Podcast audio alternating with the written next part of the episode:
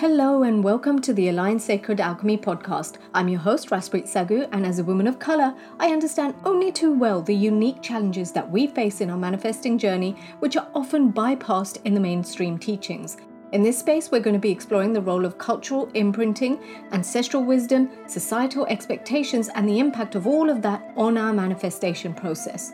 And of course, I'll be sprinkling in the magic that's available when we understand and harness our energy using things like human design and astrology so we can manifest in alignment with our true essence and our purpose here on earth.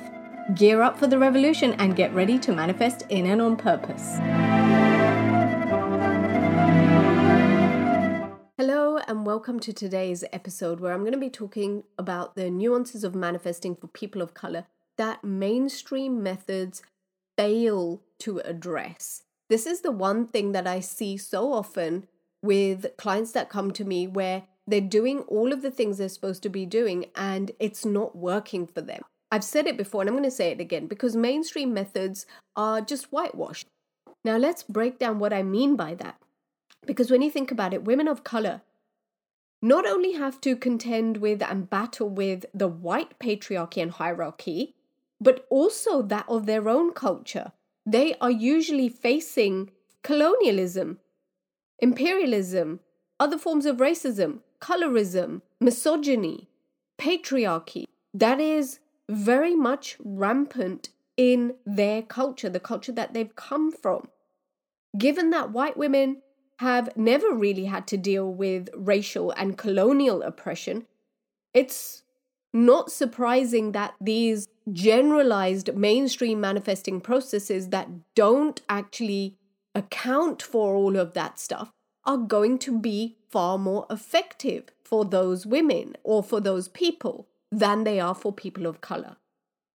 And so, my intention with this conversation is not to cause rifts and not to cause a divide, but what I really want to do is share the experiences, open up a conversation where we are able to share our experiences with each other as a means of coping with these damaging stereotypes and all the cultural aspects and cultural imprinting that we are faced with on a daily basis so that we can start recognizing the gaslighting techniques that keep us suppressed, even within the self development, healing, spiritual, manifesting communities and teachings. Because so often women will come to me and get frustrated because they're doing all the things they should be doing and they're shaming themselves and they're weaponizing the tools that they're using to manifest what they desire when really it's nothing about them and everything about a technique or a tool or a system that completely dismisses your lived experiences. And when you can start to understand this and grasp it, wrap your head around it, get more clear with where that's showing up for you during your creative or manifesting process, then it's so much easier to change because you cannot change something you are simply not aware of. And that is the intention that I have to have these conversations, to have more of these conversations. And don't be mistaken because I don't mean that you are a victim or that they will never work for you if you are a person of color, but there are things that we as people of color need to address, need to face during our process of transformation to be able to manifest those things. There are things that sometimes you cannot manifest your way out of or mindset your way out of. And those are the things that I think we need to open up the conversation and stop people feeling the shame of not being able to do the things because they're watching everybody else use these law of attraction visualization positive affirmations and all the other stuff that is out there that's talked about in mainstream and it's actually not working for them. And there is a reason for that and the reason isn't you it's there's nothing wrong with you per se. There's nothing more that you may need to fix or heal. There may be, but I think the larger part of the conversation is around addressing these nuances. How do you approach manifesting as a person of color and still honor your culture, your heritage, where you come from, what you're going back to after you've gone away and done all the mindset shifts and the transformational journey that you've been on because you're coming back to a very specific type of culture, whether you are aligned with that culture, whether you believe in everything that they believe in or not. I think that to some degree there's not there's no escaping that for a lot of brown women. I mean, unless, of course, you want to just isolate yourself from that entire culture that you've grown up in, that you've probably built a large part of your life with the people, and completely dissociate yourself from that and live a very isolated, lonely life somewhere far, far away where there are no people, or at least no people that look like you, that understand you, that are aligned with the values, the traditions, the belief systems that you have grown up with. And of course, that is an option, but it's not for everyone. So if you're listening to this and you're thinking, I don't necessarily want to isolate myself, go, I don't know, move to the Himalayas, to the top of the Himalayas, and just be in complete isolation and never talk to anybody in my family or in my culture or the friends or the family and the network of people that are built around me, then you want to listen to this because this is exactly what I'm going to be talking about. I'm also going to be sharing with you a little bit about this concept of internalized shame that comes up a lot in the women that I speak to from South Asian communities and how this really can start to affect the kind of inner work that you're doing and inform your manifesting practices. So, without further ado, let's dive into this conversation. Hey everyone, it's been a hot minute since I have jumped on live, and today I want to talk about manifesting, particularly for people of color, for brown women, and why that looks different than what mainstream teaches you. There are a lot of things that mainstream manifesting completely overlooks, they're not talking enough about.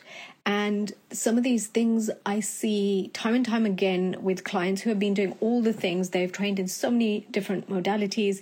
They have done their mindset work. They have done all the things they're supposed to do to raise their vibe and attract better, and it's still not working for them. And I want to explain really briefly. I am in the process of writing an entire book about this. And in fact, not just an entire book, I have this morning sat down and I think I've written my second book because there's just so much to say that is not being shared with you in manifesting in the mainstream manifesting that is. And so as I'm doing the research for my books, I'm getting out there and I'm speaking to all these women. I'm talking to my clients. I myself, as a brown woman, have had experiences with this where I have done all the things where I have, I've been on this journey, on this transformational journey for more than half my life now, right? For uh, 20 years at least, I have been doing everything, and you name it, I have tried it to, you know, live my best life, manifest my best life. But one thing that the mainstream is failing to address is the cultural imprinting that happens with us as brown women. Now, we have cultures, we have families, we have traditions, we have heritages that we need to honor. And so we can go off and do all our transformation. We can change our mindset, we can raise our vibration, we can change our perspective, we can do our shadow work and completely metamorphosize within. And then we come back to our families, to our traditions, to all the things that were there um, before you went off and changed yourself right? And so we come back on these traditions, which are very much built on patriarchal systems, systems of oppression, systems that encourage women to suppress themselves. And and this isn't just me having a rant about how unfair it is for women and all of that. There is an element of that, but this is not what this is about. This is not about making women victims. This is about bringing awareness to why certain manifestation techniques seem to be working for other people, but then they fall short for you, even though you're doing exactly the same thing, even though you may be going at it even with more dedication than the people that you've seen working for them there are certain things you cannot mindset your way out of, right? There are traditions that you cannot manifest your way out of. I remember throughout my journey and throughout all the coaching that I used to have, I used to consistently be told, no, but you have to get rid of the toxic people in your life. You've got to create boundaries. You've got to assert your boundaries with these toxic people. Now, that's true to a degree. And if you're if you're familiar with the setup of a brown person, brown community, brown family, you will know that there are toxic people within that group that no matter what you do, you cannot sever ties with right? It is just the way that the whole setup has been built from foundation up. And this has happened spanning through generations. So there may be toxic people that you want to sever ties with. You love nothing but you could to sever ties with them. And it is physically impossible for you to do that. And so I have women coming to me saying, Oh, but I, I need to find a way. I need to find a way. I need to do this, or I need to assert my boundaries, or I need to do this. No what needs to happen is for you to understand how your energy works and how your energy is responding to the energy of the people around you, of the environment around you. And then in your everyday life and existence, how to harmonize that energy, how to live with the things and the people that you cannot change because that is the way things are set up. You cannot mindset your way out of bitchy relatives or someone who's a nosy parker or someone who's always interfering, right? And beyond just your family setup, imagine you have a work colleague who's toxic and you're working on a project with that person you cannot go into work. I mean, you probably you could because everything's a choice, right? You could rock up at work, but imagine this and how the conversation would go down if you went to your manager, your line manager, your supervisor, whoever it was that was leading this project, saying, "I don't get along with su- such and such a person. They're very toxic. They're narcissistic. I am now." Uh, expressing my boundaries and I will not be interacting or engaging with this person. Right? What's going to happen there? How's that going to go down? So there are going to be situations in your life where you cannot do that. It is not going to be the most viable option for you. So what do you do then? And this is where I speak to my clients about you know, having the awareness and the uh, emotional intelligence to be able to figure out what you need to do in that moment to calm and regulate your nervous system, to calm and regulate your emotional state. And so, what you're doing in that moment is not reacting to the other person, but is responding in a way that is conducive to you, in a way that is honoring of you, in a way that honors where you are, what your setup is, what um, are the dynamics of that relationship or that community or that grouping without spiritually bypassing yourself and gaslighting yourself thinking oh I, this means i need to fix myself right? Because that's where you you internalize shame. I talk a lot about internalized shame especially for brown women because it's such a big thing. It's such a big conversation that has to happen, I think needs to happen, where a lot of women, and this is for women in general, but but especially I see it in the brown community, and I can only speak from my experiences as a brown woman, and it may apply to you if you're not a brown woman, but when you have something within you that's saying I need to change this. Why do I still feel this way? Why is it that when I'm in the presence of this person, I still get triggered? And you notice that word still as you're talking to yourself or as you're talking to maybe a, a good friend and explaining the situation, that is very, very telling. That still is telling you that there is some shame that you're internalizing. Because in that context, using the word still means that it implies that there is something wrong with the way that I am. There is something wrong with what I am doing and how I'm behaving. And I need to somehow change this behavior. So I get angry. I get triggered. I get sad. Um, she brings out the worst in me. Whatever that thing may be for you, there is something, an internal voice in your head telling you there's something wrong with that and you need to get rid of that. You need to fix yourself. And so typically what women tend to do, at least the women that I talk to and experience and have conversations about and facilitate will be oh, I need to find a, a, mindset hack for this thing, or I need to do some deeper healing. I need to dig deeper. I need to see what's going on underneath all of this. So I've got to keep doing my shadow work and digging and digging and digging. And maybe they have a breakthrough. Maybe they have a shift of perspective. Maybe they become aware of something or a behavioral pattern or something that completely shifts their entire approach or their perception of themselves, their self concept. Now, that is not a bad thing in and of itself, but it becomes addictive. It becomes addictive because then it's like, oh, you're on this healing high. Oh, now I know what's happened. Now I understand this thing about myself. And so the tendency is to go and dig for more. And so you dig and you dig deeper and you do more shadow work and you look for more problems to solve. And in doing that, you get caught in this cycle where you're consistent, consistently trying to look for something wrong or something about yourself to fix.